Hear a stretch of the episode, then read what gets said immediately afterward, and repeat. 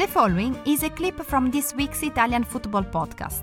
Listen to the full show and all other episodes by going to patreon.com slash TIFP and become a member for only $2.99 per month the biggest question mark is the future of Achraf Hakimi because I think it's it's been almost unanimously reported in in Italy and in France that PSG are in somewhat advanced talks. Just to give the background, the situation is obviously that the Inter need to cut costs and they need to make some money back. We're looking at really 80 to 100 million in sales. I find it weird that Hakimi would be the main man to be sacrificed when he only joined last year for around about 40 million. Um, so if he is sold, the profit is not going to be, even if he's sold for, say, 80 million, which is what Inter apparently are asking for, he's only going to make a 40 million profit.